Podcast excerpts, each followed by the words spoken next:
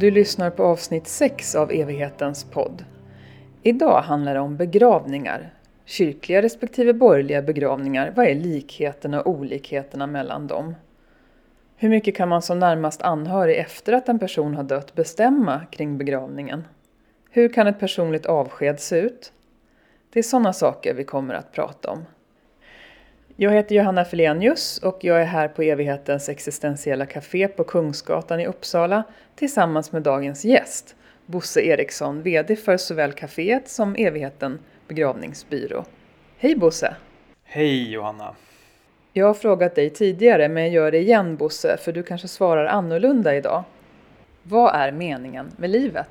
Meningen med livet är fortfarande alla möten som vi har och eh, om vi begränsar oss i mötena så begränsar vi också våra liv. Och sen har vi det viktigaste mötet som alla verkar glömma och det är mötet med dig själv.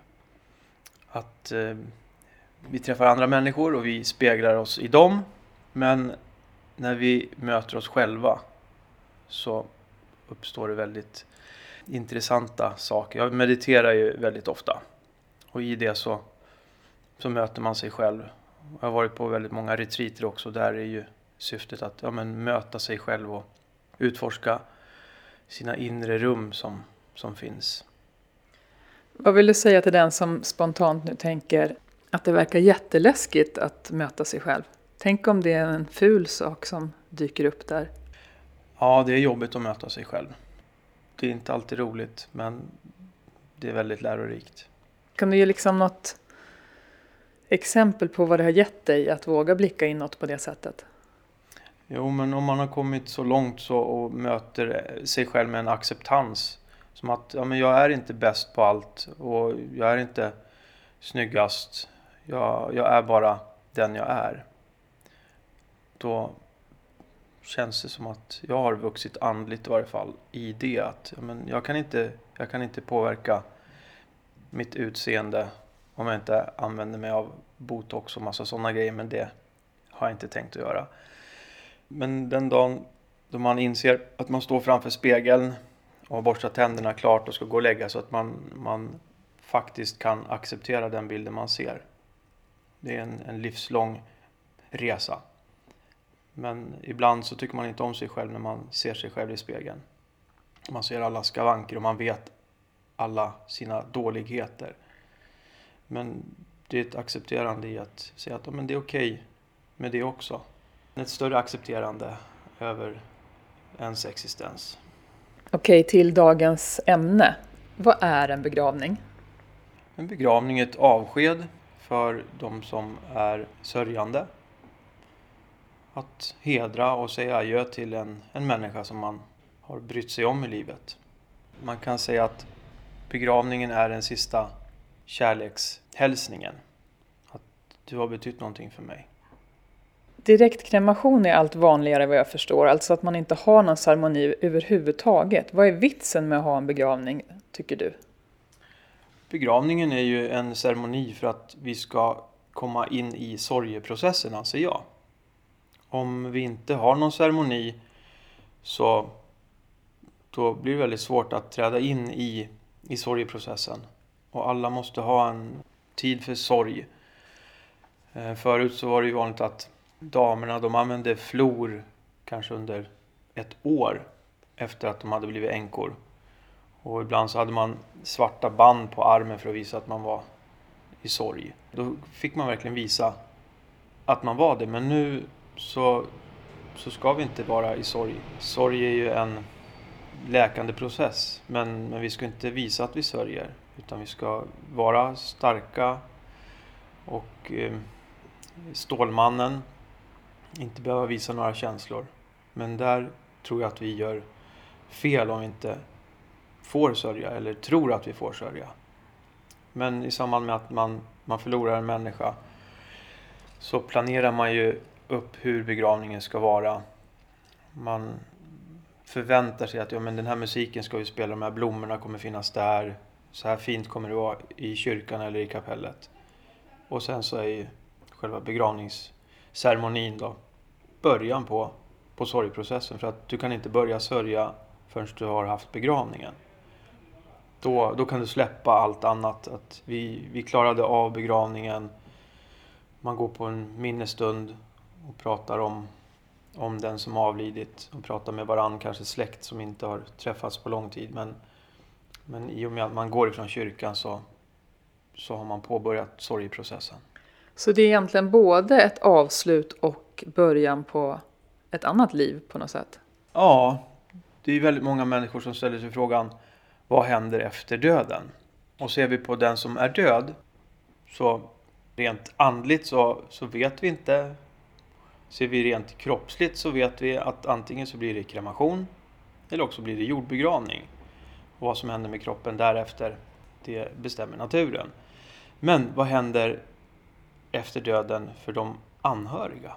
Det är så jag brukar tänka att ja, men vi får se vad som händer med mig när jag dör.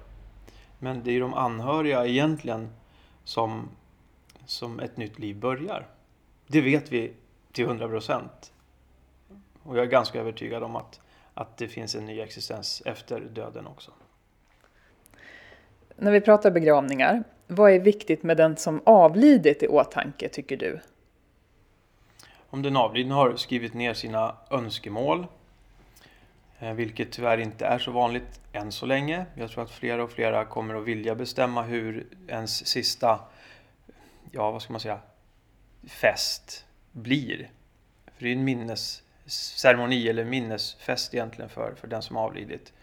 Ibland så kanske den som har avlidit har sagt någonting till sina anhöriga eller till någon god vän att ja men så här skulle jag vilja ha, det här var fint. Men väldigt ofta så finns det inga önskemål skrivna eller någon någonting sagt om begravningen. Men jag brukar fråga de som jag sitter med om det fanns någon speciell musikgenre eller någon låt eller någon speciell färg som den avlidne tyckte om. Och utgå ifrån dens vardag. Men om man säger så här då. Den som har dött har inte skrivit några önskemål alls. Och så blir det liksom två läger bland de närmast anhöriga. Säg till exempel att den här personen hade två barn de säger eh, ja, men det är helt självklart att mamma ska begravas på en kyrkogård. Och så har hon ett kompisgäng som är väldigt, väldigt nära som säger nej men hon har pratat med oss om det nyligen. Vi har pratat igenom det här och det är självklart att det ska vara borgerlig begravning och hon vill spridas i havet till exempel. Mm. vad gör man då som begravningsentreprenör? Ja, även om de goda vännerna har haft det sista samtalet med den här personen så är det ju faktiskt de anhöriga som, som bestämmer. Och finns det inget skrivet så är det ju de anhörigas, de anhörigas vilja som gäller. Om inte den avlidna har uttryckt sin egen vilja så är det ju de, de som är efterlevande. Och med närmast anhöriga så menar du släktmässigt så att säga? Ja, släktmässigt. Make, maka, barn, barnbarn, barnbarnsbarn. Och finns inte någon av dem uppåt eh, eller nedåtstigande leden så då kanske det finns ett syskon eller ett syskonbarn som bestämmer. Ungefär som arvsordningen är. Men eh, det finns ju väldigt ofta de här eh, problemen att man har inte skrivit några önskemål. Och det blir bråk om vem som ska ha mest rätt. Man kanske inte ens tänker på att ja, men den avlidne vill ha så här utan man kanske själv rent egoistiskt tycker att jag ska bestämma över det här. Och är man två starka viljor så blir det väldigt jobbigt. Och då kommer man heller inte in i någon sorgeprocess utan då blir det mer en, en styrkeprövning att jag ska bestämma vart skåpet ska stå. Det här tror jag mig veta att så här ville den avlidne ha det. Och jag har ju varit med om sådana fall där, där det faktiskt har dragit ut på begravningen väldigt, väldigt länge. Begravningslagen säger att det ska vara en månad mellan dödsfall och begängelseform, jordbegravning eller kremation. Då. Men jag har haft flera jobbiga fall där anhöriga inte har kunnat komma överens. Och det har gått kanske både tre och fyra och fem månader och man har inte kommit till något resultat. Och det är begravningshuvudmannen som, som är Svenska kyrkan då i de flesta eh, städer eller över hela landet. De ska medla mellan de här två eller kanske tre parterna. Och ibland tar medlingsprocessen väldigt lång tid. Ofta så löses det inom den här månadslagen ändå. Men det är väldigt jobbigt som anhörig att behöva sitta och, och ta in en extern medlare för att, för att man ska komma överens. Så det är jätteviktigt tycker jag att man skriver ner någonting i varje fall. Jag vill ha jordbegravning. Eller jag vill ha kremation. Vad finns det för olika sorters begravningar? Jordbegravning och kremation. Och kremation kan man sen dela upp i att man kan antingen gravsätta askan i en grav på kyrkogården och då använder man en urna. Man kan också välja att lägga askan i en minneslund och då får inte de anhöriga vara med utan kyrkogårdspersonalen gräver antingen ner askan eller sprider den i minneslunden. Sen har det kommit ett nytt, relativt nytt begrepp som heter asklund eller askgrav. Och det är ett mellanting mellan urngrav och minneslund. Man får en liten minnesplakett med namnet på. Men det är en skötselfri grav. Och det är begravningshuvudmannen som har de här gravarna och debiterar vad de kostar. Och sen finns ytterligare ett eh, sätt när det gäller kremation och det är att sprida askan. Antingen så sprider man den till sjöss eller ovan jord. Och det är väldigt svårt att få tillstånd att eh, sprida ovan jord. Så att de flesta godkännanden som Länsstyrelsen gör är ju till sjöss. För att? Ja, för att det kan ju vara så att man vill sprida gamla mormor på hennes eh, släktgård som ligger i, ute på landet. Men man vet inte hur det kommer se ut där om 10 år eller om 100 år. Det kanske är bebyggt då med stora höghus och en motorväg som går rakt på hennes aska. Men eh, jag tänker på det här med askgravlund och eh, minneslund. Om jag är tokateist, hur ska man hantera det att de ligger på kyrkogårdens mark? Mm. Ja, faktiskt. Det är ju begravningshuvudmannen är ju i de flesta fall Svenska kyrkan. Det finns två undantag. Det är Stockholms stad eller Tranås. Där är det kommunerna som äger begravningsplatserna. Så är man total ateist och inte vill ligga på en kyrkogård som ägs av Svenska kyrkan så ska man ju välja antingen att bli spridd någonstans till sjöss eller någon kyrkogård som ägs av kommunen. Det blir förstås väldigt olika begravningarna beroende på om det är hinduiskt eller borgerligt eller kristet eller judiskt till exempel. Men finns det ändå några generella likheter för begravningar? Ja, det gör det. I de flesta fall så är ju kistan med i ceremonilokalen om det är en kyrka eller ett kapell. Och man har blommor på kistan i de allra, allra, allra flesta fall. Ibland kanske man har en flagga eller ett bårtäcke. Och man brukar ha musik blandat med tal, böner eller dikter. Så det är väl likheterna. Mm. Det är lite speciellt runt muslimska begravningar till exempel, att det ska gå så fort. Hur, hur fort då? Ja, helst eh, både för muslimer och för judiska begravningar så är det ju oftast önskemålet att man har det dagen efter. Att det ska gå så fort. Eh, ibland är det ju omöjligt att, att gräva en jordgrav. När det gäller både muslimska begravningar och eh, judiska begravningar så är det alltid jordbegravning. Och att gräva en grav som ska vara två meter djup när det är kärle en och en halv meter är en omöjlighet. Då måste man ju först tina marken och det kanske tar två, tre dagar och sen gräva. Så att då måste man ju skjuta upp den begravningen. Det pratas om att göra begravningar personliga nu för tiden, vi i vårt individualistiska samhälle. Vad menas med det, tänker du? Att man väljer musik utifrån personens önskemål eller hur den har lyssnat på musik. Man kanske väljer en speciell färgkombination. Man kanske vill ha en speciell kyrka. Eller en speciell präst eller en speciell officiant. Och man försöker att, att följa så att det blir så personligt som möjligt. Vad tänker du är de viktigaste skillnaderna mellan kyrkliga som fortfarande är den vanligaste formen av begravning i Sverige, och borgerliga begravningar? Den viktigaste skillnaden är att den kyrkliga begravningen, då är man i kyrkan. Man kan också vara i ett kapell. Och eh, den som leder begravningsgudstjänsten är en präst. Och man har två eller tre, eller kanske till och med fyra salmer. Två är obligatoriska. Och eh, sedan så är det ju ingångsmusik och utgångsmusik på orgel. När det gäller de borgerliga så ser vi på musiken där så, så kan man ju välja att ha unisonsång, alltså någon gemensam sång. Men man behöver inte ha några salmer. Eh, man kan välja mycket mera individuell musik har jag uppfattat det som. Har man en borgerlig begravning så kan ju vem som helst förrätta den. Är det en kyrklig begravning så är det ju bara en präst som kan förrätta den. Men en kyrklig begravning kan också bli personlig i själva talet, eller hur? Självklart, det är därför prästen gör det här jätteviktiga hembesöket. Där man sitter och pratar om den som har avlidit så att prästen får en, en bra bild av den och kan skriva sitt griftetal ut efter det mötet och, och så. Eh, givetvis så blir de kyrkliga begravningarna också personliga. Allting går mot det personliga förutom de du väljer direktkremation. Då finns det inget personligt i något. Vad tycker du om att det går mot det mer personliga? Jättebra.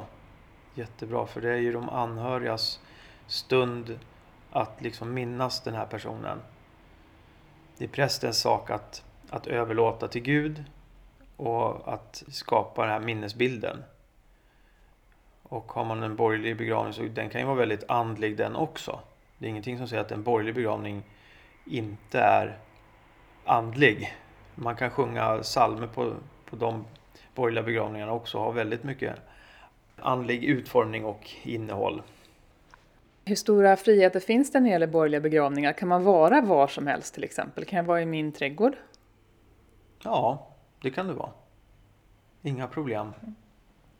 Officiant eller begravningsförrättare heter det, den som pratar på en borgerlig begravning och både du och jag är det ibland. Vad är viktigt tycker du som borgerlig officiant? Att vara lyhörd inför önskemålen och inte säga att nej det går inte. Eller nej men ska ni verkligen ha det eller si eller så. Utan att ha ett öppet sinne och försöka göra det personligt. När du är borgerlig officiant så säger du ofta att det är okej att vara ledsen. Det är okej att vara ledsen idag. Vad är det som gör att det är viktigt för dig att lyfta fram? Våra känslor är oftast undertryckta. Och vi går dit med en klump i magen. Och vi tror att om vi gråter så är vi svaga. Och det är någonting som, som jag vill förlösa när jag är officiant. Att det är helt okej okay att få vara ledsen. Det här är den dagen som, som man ska gråta. Om man har gått och bitit ihop från dödsfallet och inte liksom kommit till gråten så är begravningsdagen den rätta dagen att, att få börja sörja. Och det är därför också det är så viktigt med begravningsceremonin. Och det är kanske är därför det har blivit så vanligt med att man har valt direktkremation. För man vill inte känna sina känslor. Man vill inte titta inåt. Utan då gör man enklast tänkbara direktkremation och minneslund. Vilket alla förlorar på i slutändan. Men om man känner sig typ avstängd då, eller liksom inte får kontakt med sina känslor eller känner sig lite förbannad och är liksom besviken på den människa som har dött. Är man en dålig människa då? Nej, sorgen har alla sina vägar att gå. Och i sorgen, det är ju inte bara sorg som finns där, det är ju massor med känslor. Ofta så är det ju ilska och aggression också som, som kommer upp. Att varför, varför, skulle den här, varför skulle du lämna mig nu? Nu ska vi faktiskt ha pensionen tillsammans. Vi har 20 år utan jobb, vi ska ut och resa och vi ska hitta på saker och så går du och dör nu. Vad är det för rättvisa? Det kan vara jättemycket andra känslor som, som bubblar upp som man, man inte känner igen i sig själv och så skäms man för de känslorna och så biter man ihop bara för det. Både tankarna och känslorna är ju jätteviktiga att lyssna på. Får man sätta ord på både tankar och känslor kanske skriva ett brev till den avlidna att jag, jag är faktiskt besviken på att du lämnade mig nu. Så är det jättebra. Och det brukar jag också säga när jag sitter med mina besök att skriv gärna ett, ett avskedsbrev att det här blev bra men det här blev inte så bra. Och det är bara den som skriver som vet vad det står. Okej, vi förflyttar oss till själva begravningen. Barn på begravningar, hur tänker du kring det? Jätteviktigt att de får vara med och sörja. För 30 år sedan och längre tillbaka så var ju inte barnen med oftast vid begravning. Men man har börjat förstå att barnen har ju också en relation med den som har dött. Och jag satt och pratade med en familj om det här med, med att barn skulle vara med och då var det en, en som var med eh, i rummet som sa att jag fick inte vara med när min morfar begravdes för jag var för liten. Och det enda som jag minns ifrån det, det var att dagen innan morfar dog så var mamma och morfar oense om någonting. Så de skildes åt som ovänner. Och så gick morfar och dog dagen efter. Och de, de sa inte att han hade dött utan att han hade somnat in eller, eller någonting sådant. Vilket jag inte trodde på för han var ju fullt frisk dagen innan. Men jag trodde faktiskt att det var mamma som hade dödat morfar. För jag såg honom aldrig efteråt och jag fick inte vara med på någon begravning. Och det var inte så bra. Nej, så tokigt kan det bli. Så tokigt kan det bli. Och jag hade också en begravning, det här är säkert 20 år sedan. Det var precis eh, en kille som var 6-7 år. Han hade ju sett på massa skräckfilmer och grejer hur mycket blod det var på en begravning. Så han vågade inte ens gå in i kyrkan. Han, han försvann iväg på kyrkogården och gömde sig. Men strax innan begravningen skulle börja så, så pratade vi med honom att, att det är faktiskt jättefint där inne och mycket fina blommor. Så att han, han kom in i kyrkan. Och det var nog jätteviktigt för hans del. När det, och det var väl också hans gamla morfar eller farfar. Men han fick se hur fint det var där inne. Och lugnt och fint och så började klockringningen och musiken. Och, och efteråt så, så var han en helt annan grabb. Han sa att det var ju jättefint där inne. Det här med klädsel på begravningar, vad kan man säga allmänt om det? Har också luckrats upp. För 30 år sedan så var det väldigt traditionellt. Svart kavaj, svarta byxor, vit skjorta och de anhöriga skulle ha vit slips. Nu är det också uppluckrat och man kan se en, i, ibland i annonser där det står valfri klädsel eller, eller gärna röd klädsel. Och man kommer välklädd till en begravning. Men man kan ha någon färg till exempel? Ja, säg att den avlidne hade blått som favoritfärg. Då kan man ha blåa kläder eller någon attiralj.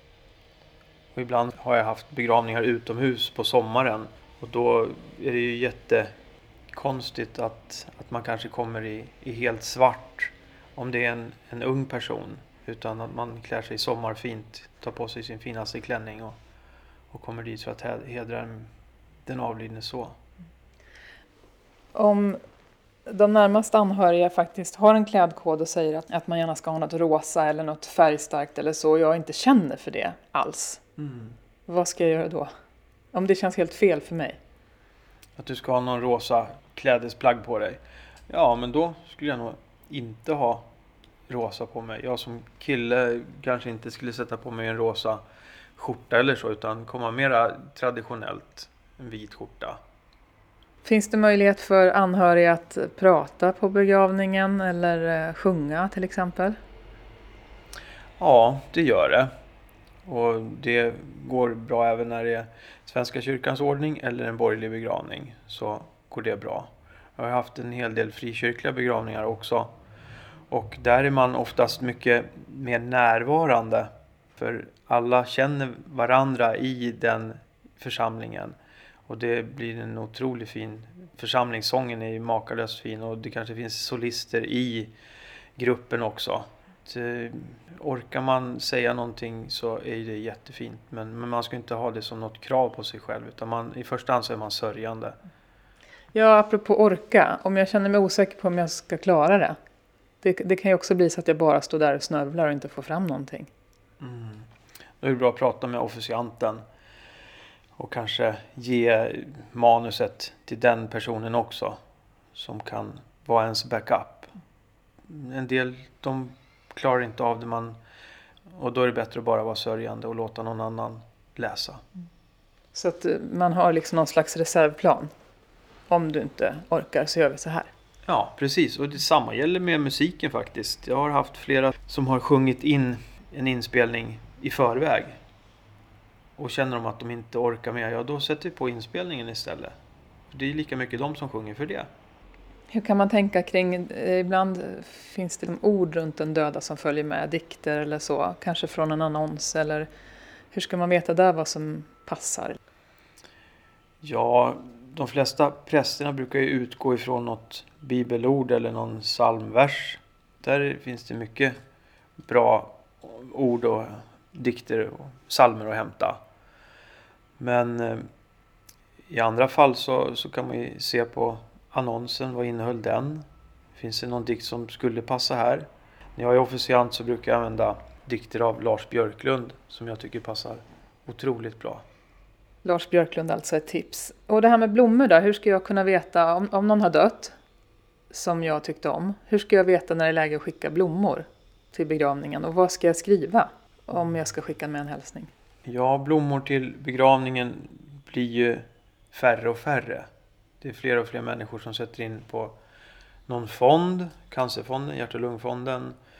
Det finns ju hundratals olika fonder som man kan sätta in pengar på. Men jag tror också blommorna är en, en del att, att säga adjö. Jag har gått på en hel del begravningar för bekanta och jag har skickat in pengar till en fond men sen har jag också köpt någon liten bukett bara för att jag vill att det, det ska stå någonting personligt där. Och vanligaste hälsningen som är väldigt opersonlig det är väl en sista hälsning eller vila i frid. Och där har man också valmöjlighet. Om man tänker, ja, men sitt ner och tänk i fem minuter. Vad skulle jag vilja säga till den här människan? Jag har ju varit på en del begravningar nu genom mitt jobb här på evigheten och eh, det slår mig hur personligt även valet av blommor kan bli. Alltså ibland är det väldigt bara vita liljor till exempel. Ibland är det otroligt färgstarkt, som regnbågens alla färger. Och, och liksom i valet av blommor kanske man vill säga någonting. Det tycker jag är lite fascinerande att det går att säga så mycket med blommor faktiskt. Ja, jo, vi har ju väldigt duktiga florister som vi har kontakt med. Och eh, de, de kan verkligen skapa en tråd mellan den avlidne och liksom vad man vill förmedla.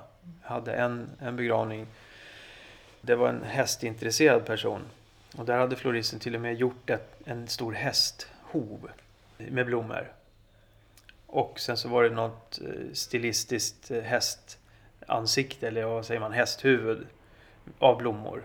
Det var helt otroligt. Och sen, det var någon man som jag hade begravningen för, han, han hade något åkeri. Och då gjorde floristen en, en lastbil och hon kände någon som kände honom som sa att men hans lastbil är röd. Så gjorde hon en röd utan att de anhöriga visste om det. Så när den kom, då, ja, det, det var ju det finaste de hade sett. Om vi säger att det är en kistbegravning, vare sig vi är i en eh, kyrka eller i ett kapell, så vad har du för exempel på hur man kan smycka en kista? Finns det några gränser där? Nej, egentligen inte. Det kan ju vara väldigt stilistiskt med, med tre vita liljor eller någon liten, liten blomuppsättning. Ibland kan det vara en, en gitarr eller något annat personligt. Och ibland så är det blommor över hela kistan. Man, man ser inte kistan för att det bara är blommor. Jag hade en sån begravning för några år sedan. Där de valde en, en enkel kista men det skulle bara vara gula påskliljor. Så att hela kistan var bara påskliljor. Var helt otroligt fint. Som låg ner på kistan eller stod de upp? Nej, de var bundna som en jättestor dekoration över hela kistan. Så man, man såg bara gula påskliljor och gröna bladen. Då. Defilering, det vill säga avskedstagande, vad innebär det? Det är för alla den jobbigaste delen egentligen. När man ska gå runt kistan och lägga sin blomma. Man, man tar av det sista avskedet då. Och oftast så orkar man inte säga någonting. Utan man, man kanske går fram och så tänker man en, en tanke. Och så lägger man sin blomma. Men man kan säga någonting? Man kan säga någonting. Mm. Om man inte har någon blomma eller kan man lägga något annat? Ja, man kan lägga en sten eller en snusdosa eller ja, men, löv eller kottar. Eller har man glömt sin handblomma helt och hållet då kan man bara gå fram och göra en, en nigning eller en bugning. Man måste inte ha någonting. Men i 99 fall av 100 så har man någon blomma. Det kan vara en röd ros eller är det på våren så kanske man har plockat en stor knippe med gullvivor. Det är symbolhandlingen där också att man, man ger någonting ifrån sig själv för att visa sin tacksamhet. att Tack för, för att jag fick lära känna dig. Vad är det som gör att du säger att du tycker att det är, att det är den jobbigaste delen på en begravning? Det är alltid jobbigt att säga adjö. Oavsett om det är en resa där man säger adjö, vi ses igen om, om två veckor. Det här är ju verkligen det sista adjöet. Och öppen kista då, när är det aktuellt? Svenska begravningar är det väldigt sällan som det är öppen kista. Men det förekommer. Anledningen till att det kanske inte är så vanligt är ju att vi väntar tre till fyra veckor innan vi har begravningen och då har det hänt väldigt mycket med, med kroppen. Medan om, om man ser på de övriga begravningar där det går fort så kanske det är vanligare med att man har en, en öppen kista. Och jag tycker att det har blivit vanligare och vanligare att man kanske inte har en öppen kista under begravningen men, men man kanske vill säga adjö några dagar innan och lägga ner något personligt. En blomma eller ett brev eller ett fotografi eller så. Ja, folk verkar ändå ta det här klivet över tröskeln och tro att, att de, de som är avlidna ser väldigt konstiga ut. Men vanligtvis så är det ju väldigt fridfullt avsked. Och då är man ju oftast de absolut närmaste som, som tar avsked med, med öppen kista. Då. Och det här med att ha med sig ett foto på den som har dött, som man har med på begravningen, vad, vad tänker du om det? Foto att ställa på kistan eller någonstans bredvid kistan. Ja, det är också en tradition som kommer från andra kulturer. Men det har blivit vanligare och vanligare att man, man har kanske med ett, ett kort från när personen mådde bra och, och ser fin ut på kortet och så istället för att minnas en, en människa som har brutits ner av demens eller cancer och som inte alls ser ut så. Men, men det är viktigt att man, man har en bra bild av ja, men så här var den här personen egentligen och in, inte den sjuka personen som vi nu ska begrava. Apropå bilder, kan man eh, fota på en begravning?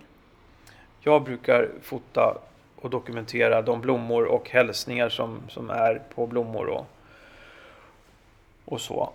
Bara för att kunna göra en, ett litet minnesalbum, en minnesperm sen efteråt. Men det är okej okay också för anhöriga att, att fota. Men då är det bäst att, att fota innan begravningen. Så att man har haft begravningen, man går ut därifrån jätteledsen. Men sen en minut efteråt så springer man in igen glad i hågen och fotar massa.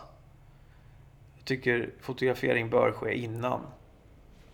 I och med coronapandemin så har det blivit allt vanligare att begravningar streamas, alltså direktsänds via en länk som den som kanske bor långt bort eller tillhör en riskgrupp kan ta del av.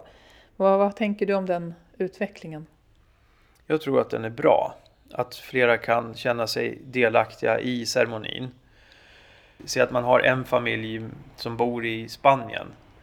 Då kan man ju faktiskt facetima den och då kostar det ingenting. Men, men är det så att det är flera människor som ska vara med på livestreamingen då måste man ändå ha viss kapacitet när det gäller teknik och programvara och så. Och då kan vi hjälpa till med det.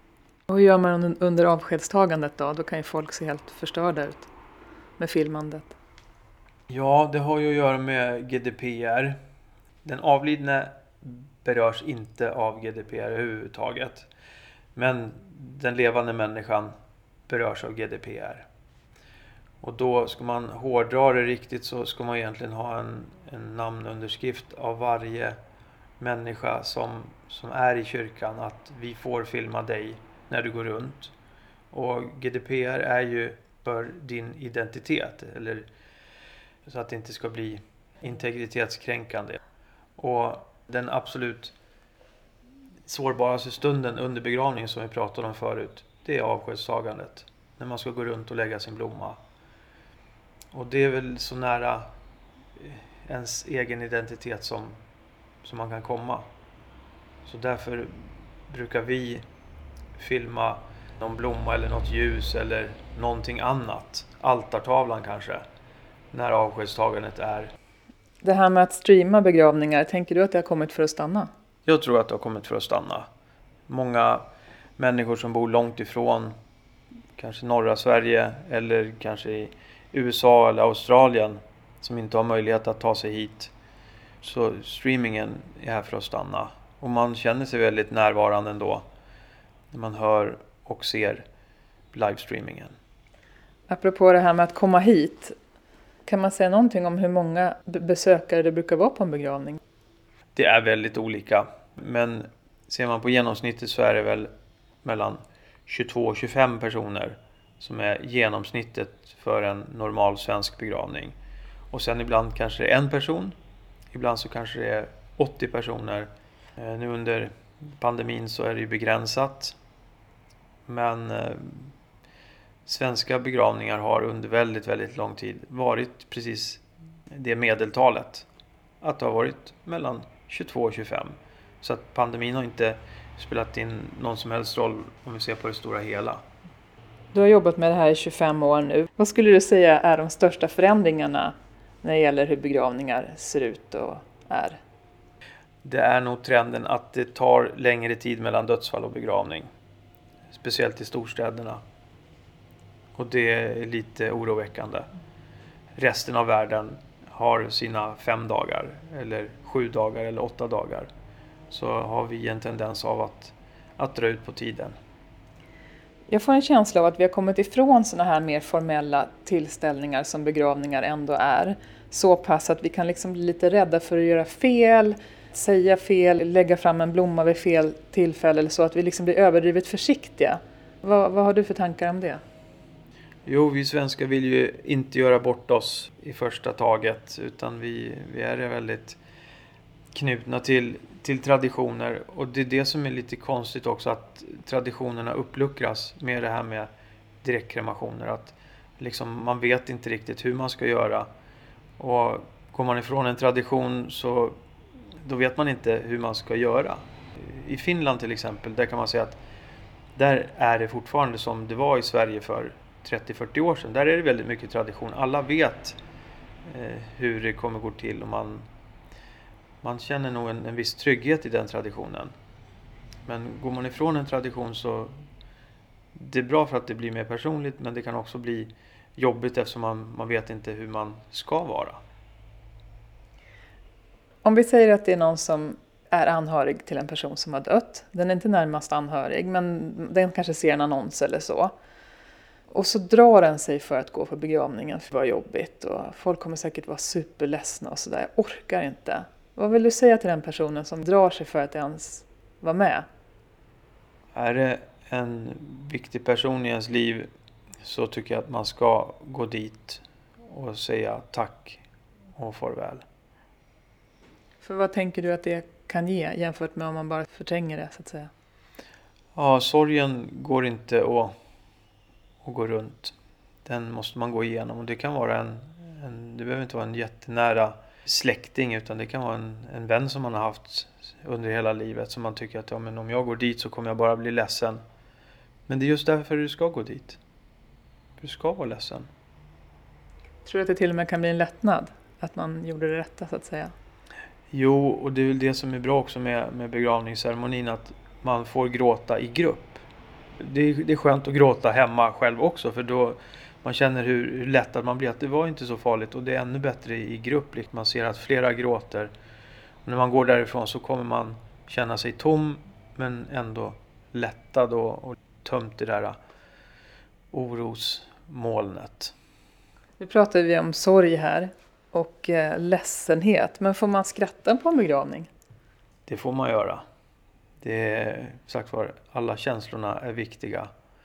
Och ibland så finns det ju historier ur en, en människas liv som man, man faktiskt kan få berätta och få folk att, att le och skratta åt. Ja men just det, den här, den här saken, den kommer jag ihåg. Det var typiskt den personen? Ja. Det berättar Bosse Eriksson på Evigheten begravningsbyrå.